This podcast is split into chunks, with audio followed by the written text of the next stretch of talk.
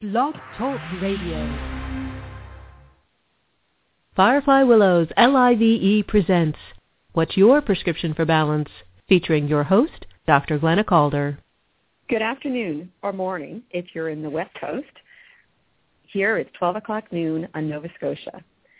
I'm your host, Dr. Glenna Calder, for What's Your Prescription for Balance. Thanks for joining us. Today we have a special guest, Sean Gisler, Australian-trained psychologist counselor, and psychotherapist. Are you there, Sean? Yes, I am, Glenna. Thanks for having me. A little bit about myself. Um, I've been in Canada now for about a year. Been working, I worked at a drug and alcohol addiction centre for the first six months and now I've opened up my own practice in Halifax in the city. Before that I worked in Australia as a psychologist. Um, I mainly worked in addictions, but also worked a lot with people working through mental health issues such as anxiety and depression. I moved here because I've got a Canadian wife and three young kids and we wanted the simpler life of Atlantic Canada. And um, we're enjoying it a lot, getting used to the different seasons and all that sort of stuff. So, yeah, that's a little bit about me. Good. And I can say that your children are absolutely gorgeous because – I've been able to see all three girls. I think are they about age one, three, and five? Yeah, that's it. That's it. They're losing their Australian accents. They're saying tomato instead of tomato. So, but that's a small price to pay. so okay. And no. were two of them born in Australia? Yep, two were born in Australia and one was born here. So they were all I think yeah, they're all Canadian citizens at the moment. So yeah, they it's good. Three little girls under five, so it's a busy household for sure. Excellent. Well, I'm really excited to speak with you today and have a discussion about our mental health and the importance of nourishing our mental health and taking care of our mental health because I think sometimes we overlook that part and when we think about health, we think about physical health so much and mental health and emotional health seems to lag behind. Mm-hmm. So could you start, Sean, by telling our listeners where you think mental health fits into the, the whole health of the person?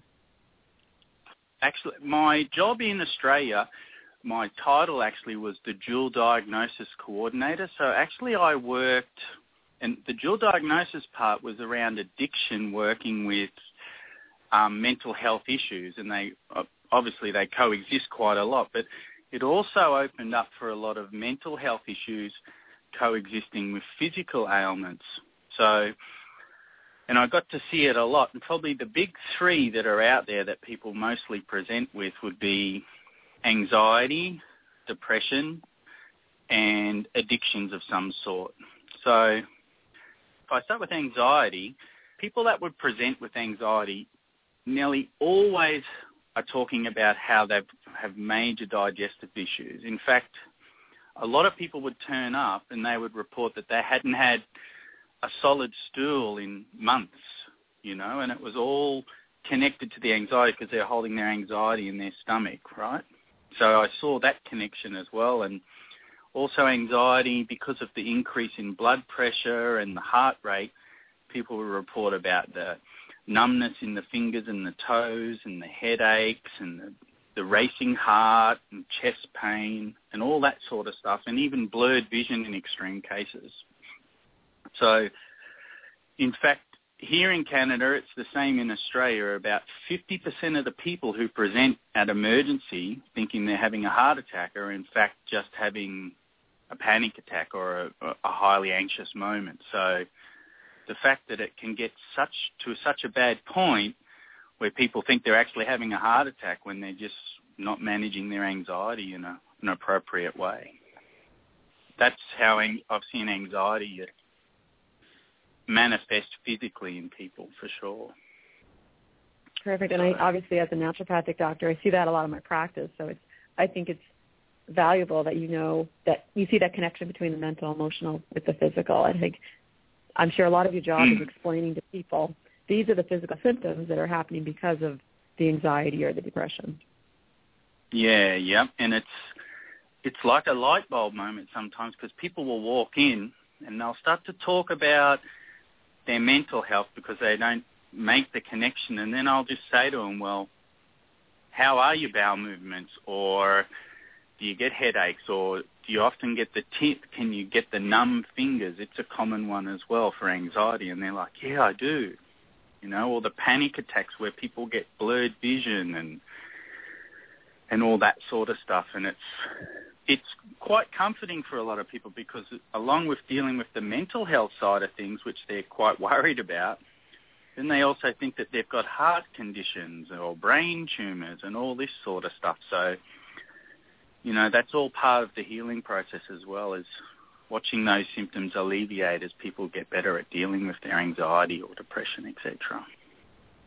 Anxiety would be the top one, would it? And then would depression and anxiety yeah. come after that? Yeah it's a funny mix because there's it's rare that someone walks in and I can solely put them in one little basket like, oh yeah, this person's got anxiety. So what happens is people will walk in and there might be some post-traumatic stress, there might be some grief issues going on, there could be some addiction, depression or anxiety or, or a mixture of a lot of things, you know, like people live a long life and when someone comes knocking on the door and they're 45 years old and they sit down and they tell their story, the things that people go through in their life, and if you're not dealing with it in an appropriate way as you go along, that stuff all builds up and people hold it. Like I always draw a picture of them of a person for everyone and draw a big circle in the middle and I say this is where you hold it. And you can physically feel where they're holding all this stuff. And I've always thought when people do start to get better, that the term enlightenment, it's real because it's like a lightening of all that burden they've been carrying around in their stomach. And for all those years, you know, they're able to deal with stuff. Oh, the depression as well. I was going to mention the depression. Like people will come and they'll talk about being fatigued and insomnia. You know, the, the the major symptoms of depression is that oversleeping and all that stuff. And so, and then you start to look at their diet, and their diets, nine times out of ten, they're terrible. So then it's the whole chicken or the egg thing. Like, are they so fatigued because of the depression, or is there poor nutrition? So, and it's always something in the middle. So it's working on both factors. It's the mental health, and it's like also the nutritional side of things, and it's getting people actively involved on both sides because otherwise they won't improve because one will pull if the other one's only getting the attention. A patient actually gave me this analogy yesterday when they understood that one thing didn't get them to where they are, then they understood one thing isn't going to get them out of where they are either. Yeah, that's exactly it. Some people will come and see me and they think, this is going to be fixed quickly, but like it's a, it's been a long road to get there. You know, let's talk about addiction quickly. Someone will come to me and they've been drinking for 30 years, like every day. Like it's it's not an uncommon thing for someone to drink every day for 30 years, and they turn up, they're 50 years old, they might have some liver issues, some congestive heart stuff happening to them, even kidney issues, and then they think they can just they think the work's easy, but it's 30 years of change, right? And they have to change a lot of things. They change their diet, change their mental health outlook on things, and have a look at why they were drinking. What have they been self-medicating? And it's quite a process. so I'm sure it's very different than if you had a six-month-old book an appointment with you and come and see you. yeah, it is. It is for sure. I'd like, I don't know how I'd deal with a six month old client. so. do, you, do you think do you think Sean that we spend less time and effort taking care of our mental health now than we did say a hundred, hundred and fifty years ago? Yeah, that that's a tricky one because I think a hundred and hundred and fifty years ago, people suffered in silence Whereas in the last 20 years, there's been like a permissive environment in our Western culture where people are able to say that, you know, look, I've got anxiety or I feel depressed. And I think maybe a hundred years ago, if I looked at it, and it's hard to know because I can't time travel, but maybe people were anxious about food and shelter, right? You know, you had the wars and the depression and a, a lot more illness. Almost when I look at it today, it's sort of what people are anxious about today too. It's like that food and shelter, but it's it's times 10. It's all about keeping up with the Joneses now. It's not about survival. People get so anxious. Seems to have a lot of roots back to money and I'm not good enough and all that sort of stuff. It's a tough one. It's a tough one. Like I lived in Asia for 10 years and the breakdown of the family unit in our Western culture, I think, has been a significant factor in that mental health has become quite prevalent here. And in Asia, I saw families stick together and they'll support and you'll often have grandparents and even great-grandparents under the same roof all looking after each other. So that almost wipes out that whole senior care model that we've got in the Western culture now that's such a burden on all our resources. And it's because family are still actively involved. Yeah, it's a tricky one. I think maybe there was still anxiety a hundred years ago, but now it's more permissive and people are able to say, you know, it's not about pulling your yeah. boots up and getting on with your job. It's about, yeah, you know, I am a bit anxious. What can I do about it? Maybe people are searching for that bit of happiness. Seems like a beautiful thing that when you talk about Asia and how the families, there's generations there supporting the mother and the father and there's as you know, with the dad with three kids, having all that support would, would change, I would imagine, how you show up. Oh, it would. Like personally, I'll come home from work, and if it's been if it's been a longish day, the last thing you want to do is read stories and bath time and all that, but you do it because you know that, or personally I know of the importance of that because I have clients sit in the chair and say, my dad never read me stories. So I know the importance mm-hmm. of that stuff.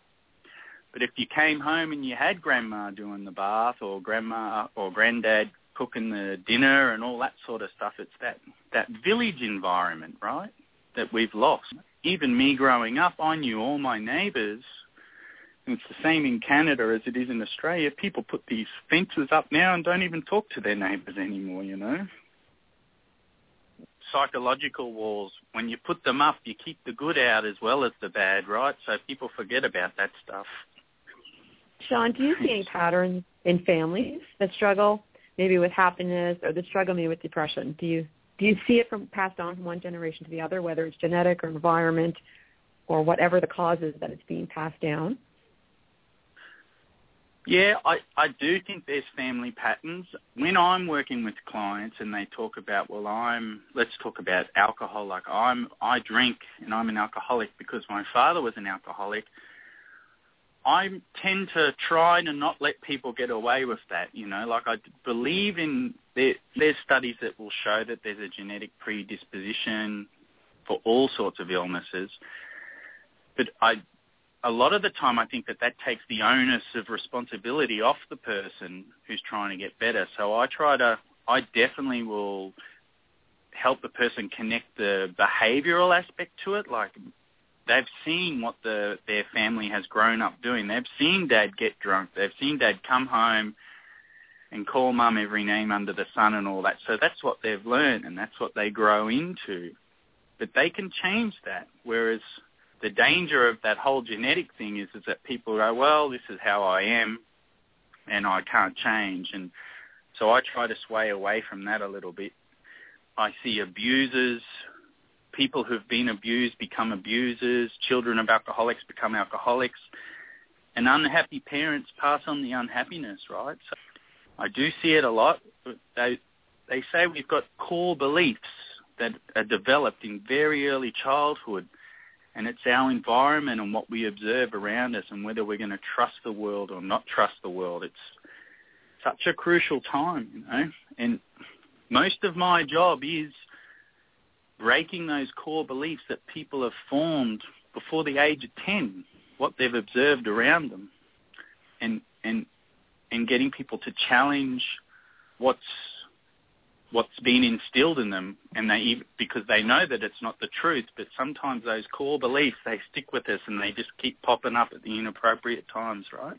And quickly, as you said, I've got three young girls, and so it's become evident to me, and I see the importance that every decision I make regarding them, you know, how I talk to my wife teaches my daughters how men are going to treat women, and and how I offer them a safe environment teaches them boundaries, and but most importantly is how I laugh and play and appreciate the moment is teaching them happiness. Do you know? So it's real important. Yeah. you can see I'm oh. passionate oh. about all this stuff.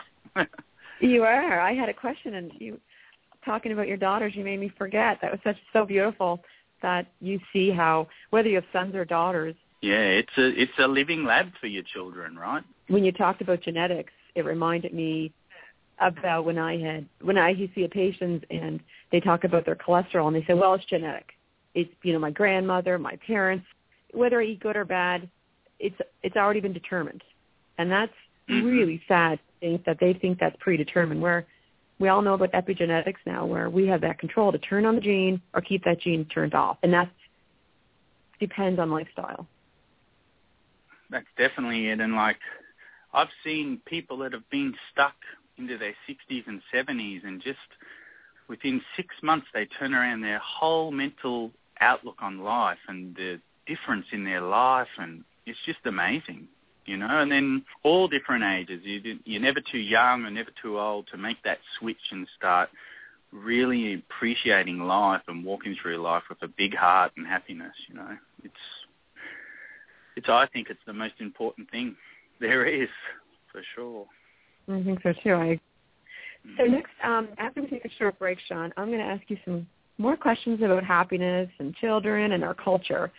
It's been really interesting so far, so I look forward to the next part of the show. Okay, great.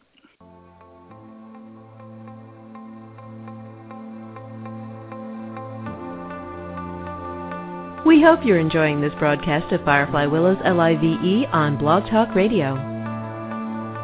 For information on Firefly Willows, please explore our website, fireflywillows.com, or like us on Facebook.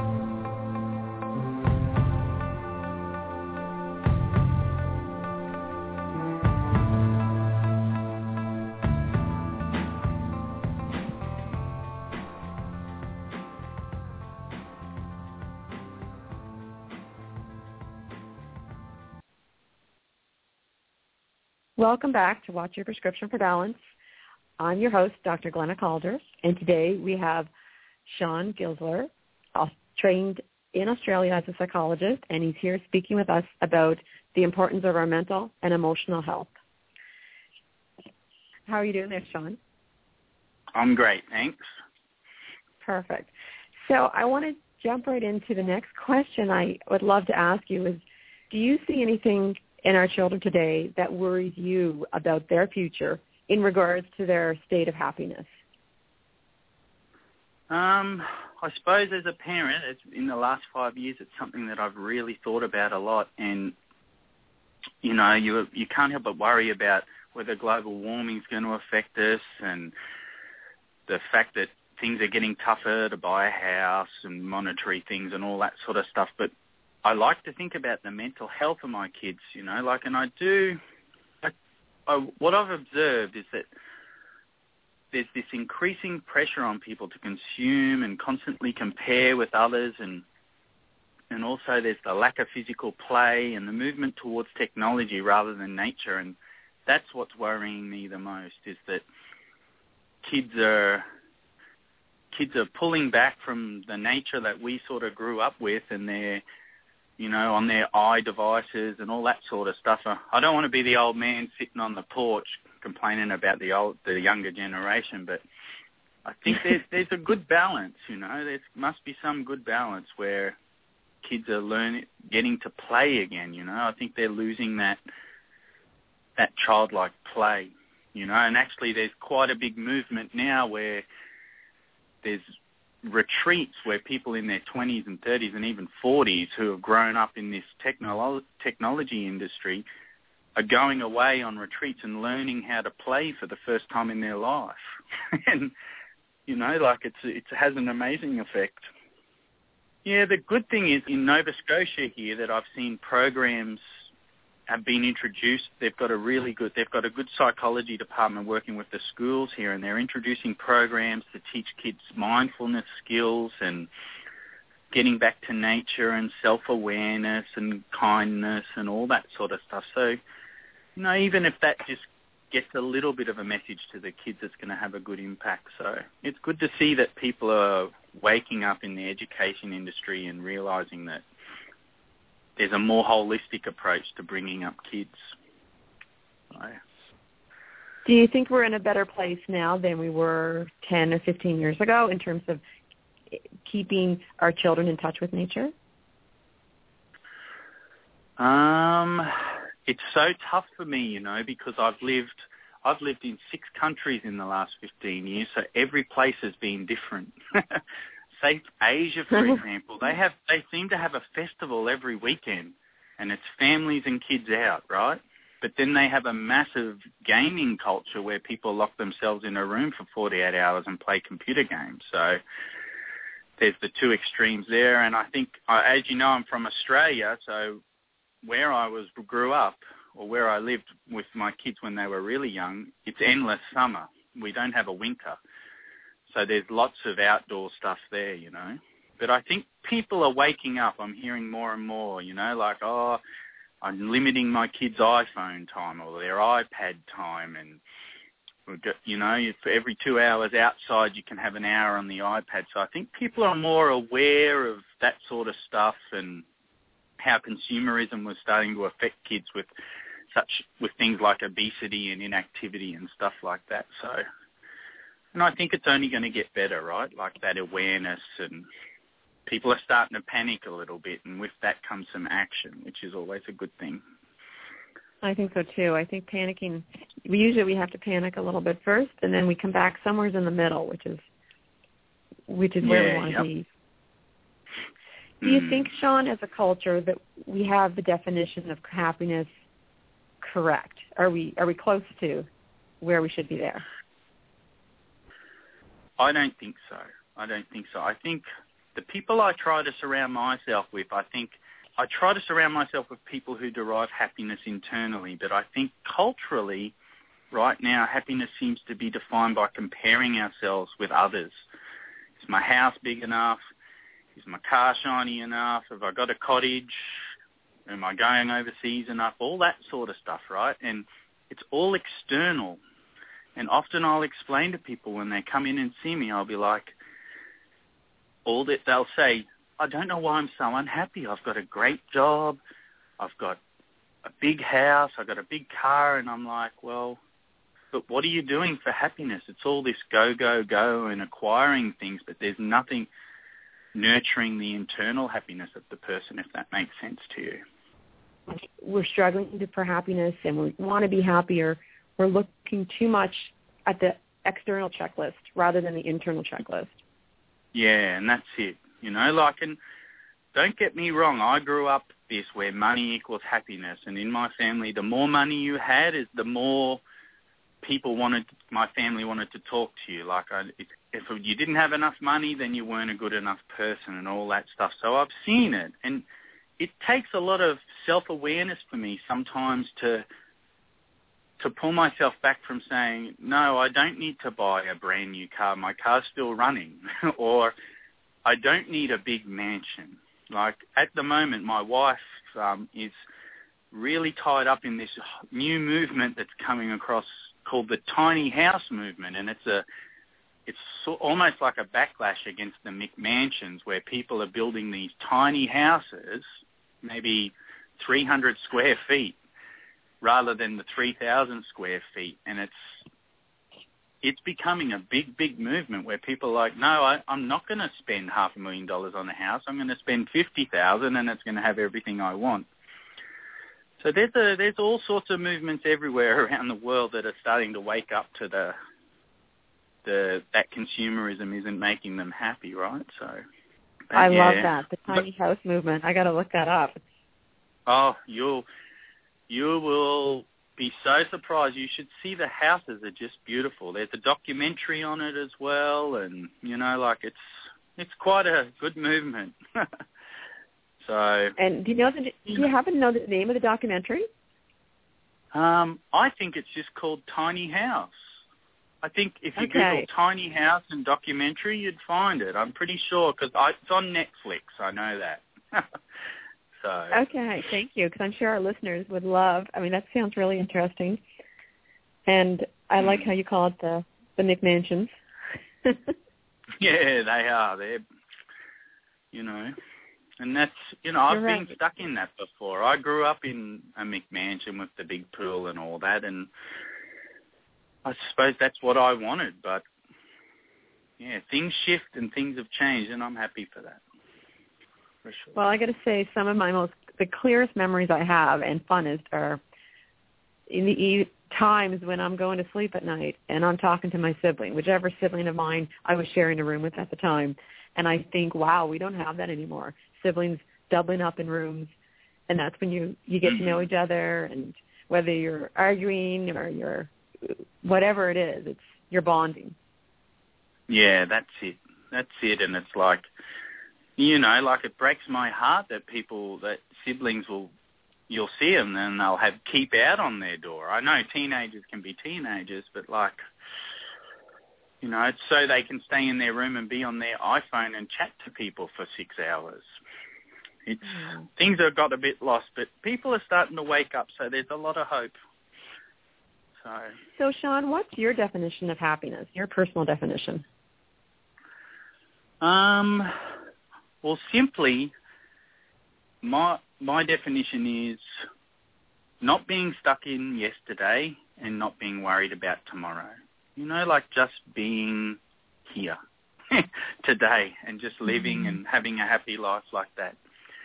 So, like, I think, I think if it, this is a real simplified um, analogy, but if you talk about the yesterday stuff, then that's depression. If you talk about the tomorrow stuff, there's your anxiety. So, if you can pull yourself into the present moment, and that's basically the ba- the basis of mindfulness, right? And Mm. that's what I think is happiness, you know. And luckily, there's a huge movement in psychology now towards happiness. And in my own practice, I like to address the following with my clients. I like to first, I like to find out what's happening cognitively. Like, are there any unhelpful thoughts? You know, are they the result of their core beliefs they developed as children? And then supporting the client to work out whether those thoughts are useful for them anymore and implementing tools for them to be able to um, push them away or like just, you know, to change those thoughts and to change their outlook on the life. And then getting into mindfulness, teaching people mindfulness, you know, it's the buzzword that's out there now, you hear it all the time, but it's as old as Buddha, right? It's a pretty much a Buddhist principle. And but it's been referred to in psychological texts since the 70s. And, you know, like it's, it's basically moment by moment awareness of our thoughts, feelings, and body sensations in our environment. You know, so like someone told me years and years ago, it's really corny, but they said the present is a gift.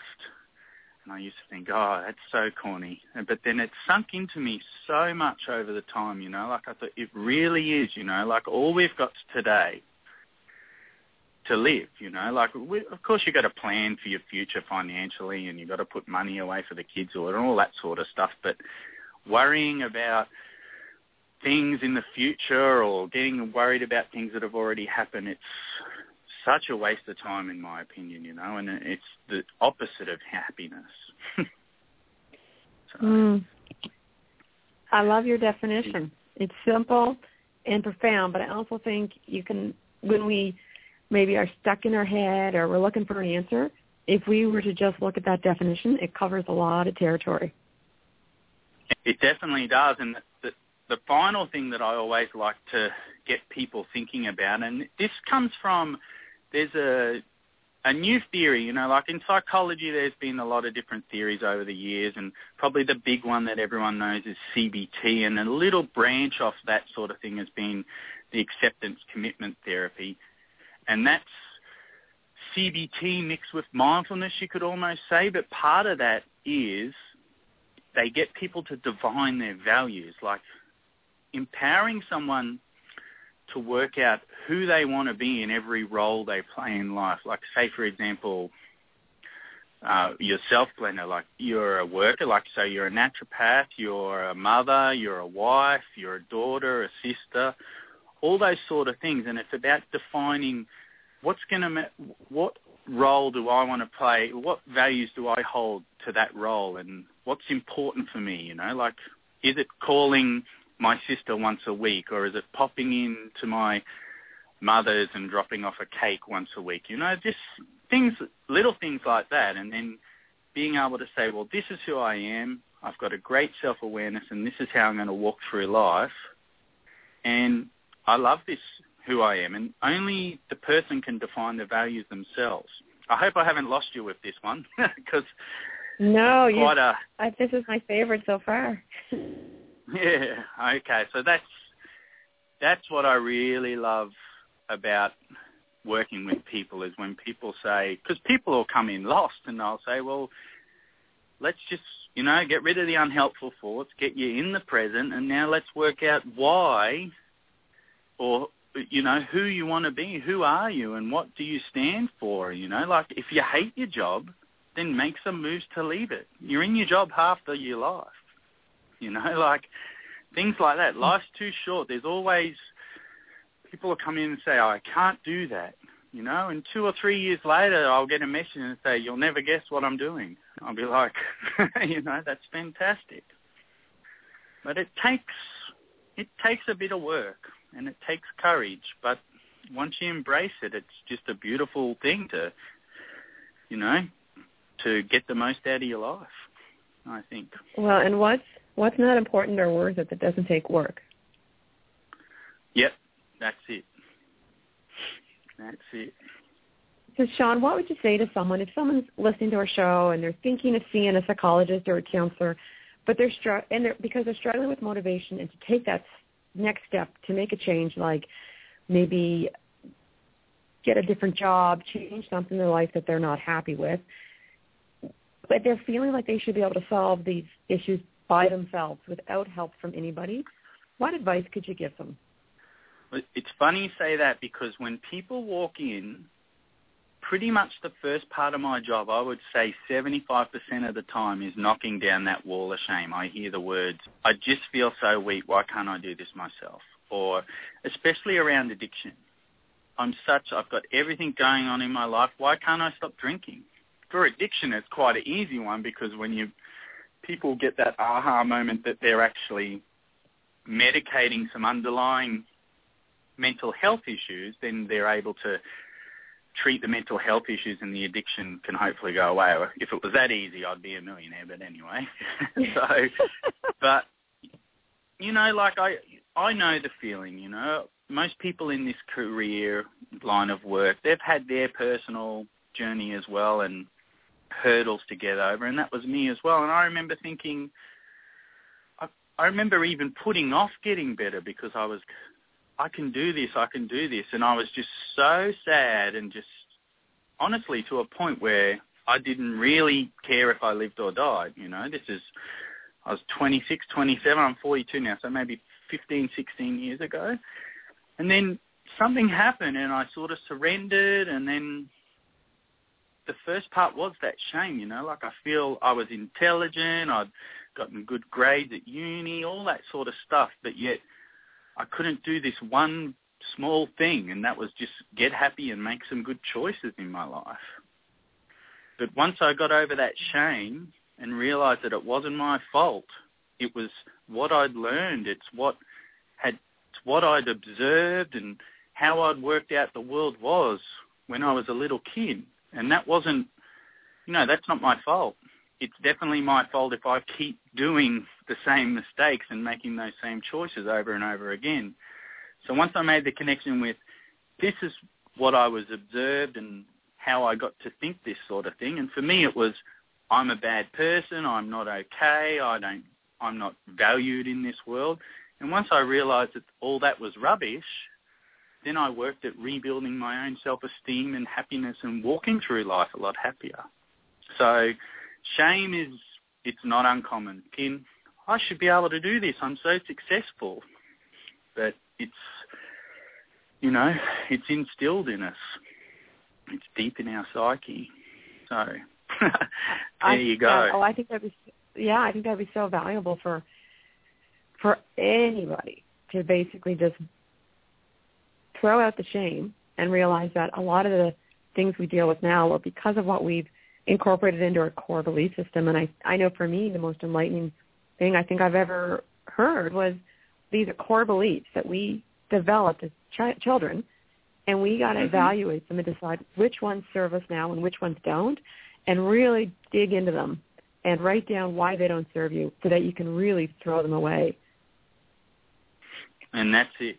That's it. And that's it's such a beautiful process. When it happens and you see that transformation in people, it's amazing. Like I always tell people when they're committed and they say, "Yep, I'm going to I'm going to change things," and I say, "Well, you get ready for some of the best times of your whole life." I sometimes get a bit envious because that initial growth, where those all those aha moments and the word enlightenment comes to me. You know, it's just it's a beautiful process big wall that you knock down, and it's usually that wall's full of shame. When you use the word enlightenment, I loved how you described it as almost like that circle when you draw it in the person's solar plexus or their belly, and we're holding it there. And enlightenment is lightening up, almost like getting rid of some of these beliefs, hmm getting rid of some of the shame. And enlightenment, do you think it's a a one-shot deal, or is it a process? And can it happen and then happen and then happen and continue to happen? Uh, it's been a conversation I've had with a lot of people and personally, and what I've seen in other people and in discussions is, I can tell you the first time I ever even realised that I didn't even know the word, but it happened to me. I'd been quite involved in some group therapy, and uh, there'd been there'd been quite a bit of trauma around 17 for me involving a car accident, and I hadn't dealt with that. And then what happened was it was 10 years later and I'm in a group therapy setting and I just started crying and it was a Tuesday, I remember. I remember the song that was on, it was Cat Stevens Can't Keep It In. and I just mm-hmm. started crying and I didn't stop crying until Friday. Like I, you know, like I, obviously it lightened a bit, but it was like it was just enlightenment. It was like I was floating, and then that was the time when I switched. And there's been moments along the way where it's like you lighten your load, and that's why, you know, like you feel lighter. You know, I'm, I'm not sort of, I'm not trying to sell any diet regime to anyone out there, but you feel lighter. I don't mm-hmm. know if the scales will tell you you are, but it's an amazing experience. I get, you know, I do feel those moments of enlightenment along the way, but of course, the intensity of that first one where I, I was spiritually dead for years, right? So to have that sort of wake up was amazing. Yeah, but people talk about moments of enlightenment along the way, and of course, a lot of people can reach it through intense meditation and things like that. I'm just a novice at meditation, but I think it's a journey, and there's little peaks along the way. For sure. Thank you, Sean. I'm going to give our listeners and myself and you just another 30-second break. That Uh-huh. was wonderful. And we will be back in about 30 seconds with What's Your Prescription for Balance. Okay, thanks. You're listening to What's Your Prescription for Balance with host Dr. Glenna Calder on Firefly Willows L-I-V-E. Find out more at facebook.com slash pages slash What's Your Prescription for Balance. Enjoy the show. Welcome back to What's Your Prescription for Balance. I'm your host, Dr. Glenna Calder, and today we're interviewing Sean Gisler, and we're discussing mental health and happiness. Welcome back, Sean. Thank you. So you mentioned that you lived in six different countries in the last 15 years.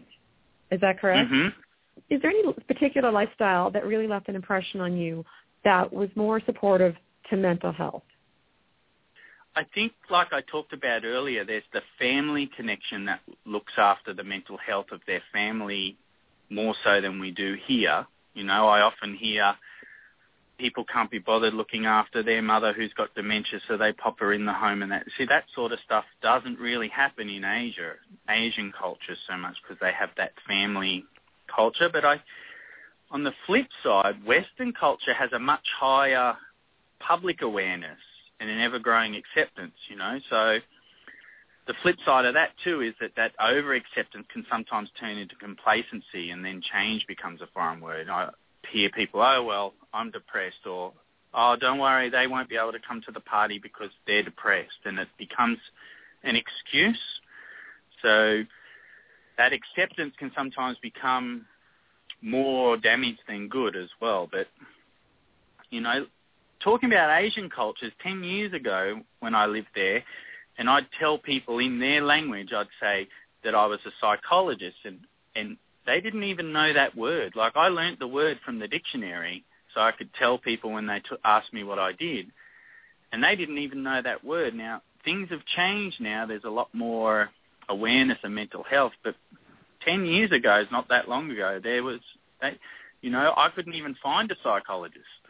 so it wasn't really a thing, and I think only one uni in the whole of um, the country I was in was teaching it, and there was like four graduates a year, as opposed to probably who knows how many in Canada here, right? Back to my kids, when my wife and I first started to have kids, my wife gave me a book, and it was called the Continuum Concept. I don't know if you've ever heard of that book, but it highlights the benefits of parenting more like our ancestors, right? And like in a tribal way. And it's both psychologies coined it as attachment parenting. And I can see the benefits of that. And that's more about um, it's really fostering a really nurturing environment for those first five years of our kids. And like that constantly comes up in psychology and developmental psychology that that first five years is so crucial. And I suppose the the tribes that still exist on Earth today, I don't know how many there are in Africa or in the Amazon region or whatever, but they um, parent like that and they um, they hold their kids. You know, they talk about a fourth trimester you know, the kids are in their belly for three months, uh, three trimesters, but then they still hold them for the fourth one. And I, we really embrace that, and I think, and I've obviously we met other families that do that because you know there's groups that you meet up, and I see in those kids a real good sense of security and a nice stable mental health. There might be a lot to be said to going back way back to our grassroots, you know, when we were nomadic tribes. After having a maybe my first or second child, I remember the whole concept of the fourth trimester, and it made so much sense to me. Continuing it on, and instead of having in this nice warm place where there's constant food and a constant little white noise, to all of a sudden, boom, into this cold world and not being touched and cradled all the time. It made so much sense. Yeah. It explained that that whole first three months of a child's life. Ah, okay. And, I can do that. Yeah. I can make a fourth trimester. That helps me to tell me what to do. oh, because there's, you know, the majority of the parenting experts and in the Western culture will tell you to let your kid cry themselves to sleep. Like for me, that was mm-hmm. unfathomable. How am I going to let this little baby who's just exited my wife's body cry themselves to sleep? you know, like if my wife was crying, I'm not going to let her lie in the corner and cry. I'm going to go over and nurture her, and you know, like it's just it didn't make any sense. And I think if more people became aware of that, and you know, those first five years of kids' lives, it could change a lot of things. So, Sean, I'm going to take another swing, like take us in a different direction. Do you think that we look to pills of some sort too quickly to solve problems that are a result of not accepting that this whole life is a journey and that our job in this journey, and I think, I believe our main responsibility on this journey is to get to know ourselves and to find a way to love ourselves because I think then when we know ourselves, we can then know others and love others.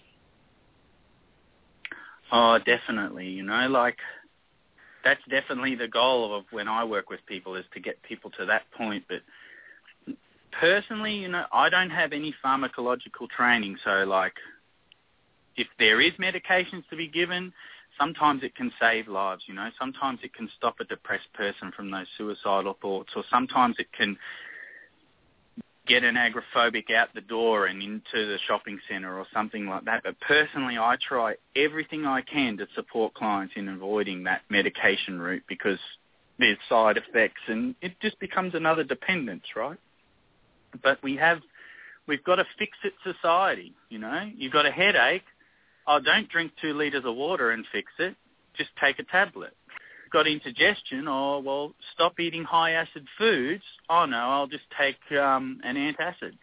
It works for some people, but I think long term, you know, you talk about people, they get to their 60s and 70s and they start to look back on life like, and they think, have I led a good life or, you know, or have, am I full of regret? And personally, it, it Erik Erikson talked about this final stage of life where we look back at life and we're full of integrity or we're full of despair and it scares me that how many people sit in despair in their 60s and 70s when they look back at life and say, you know what, I probably could have been a better parent or I could have been a better partner or I could have been a better friend or I, I, I should have really been an artist or you only get one shot at it. unless you're Hindu. so it's just I, I don't know. Like it's just a bit of a driving force for me is that integrity versus despair as we get older, and I think that the only choice is to take this path that you talk about with learning to love yourself unconditionally and then you can't shine out love unless the love's turned on inside you, right? If there's no source, then there's no light yeah, I could go on for hours about this, but I know we don't have that time.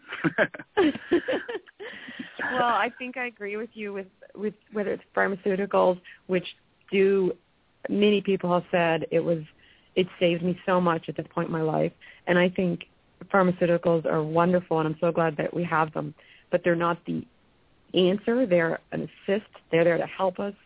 That's there's so many different pieces of the puzzle, and there's so many different professionals that have a place at the table that I think we've got to use them, and I think short term they save us. But long term, if we think that's the only thing that's got to be addressed, I think then we, we may have some regrets later on.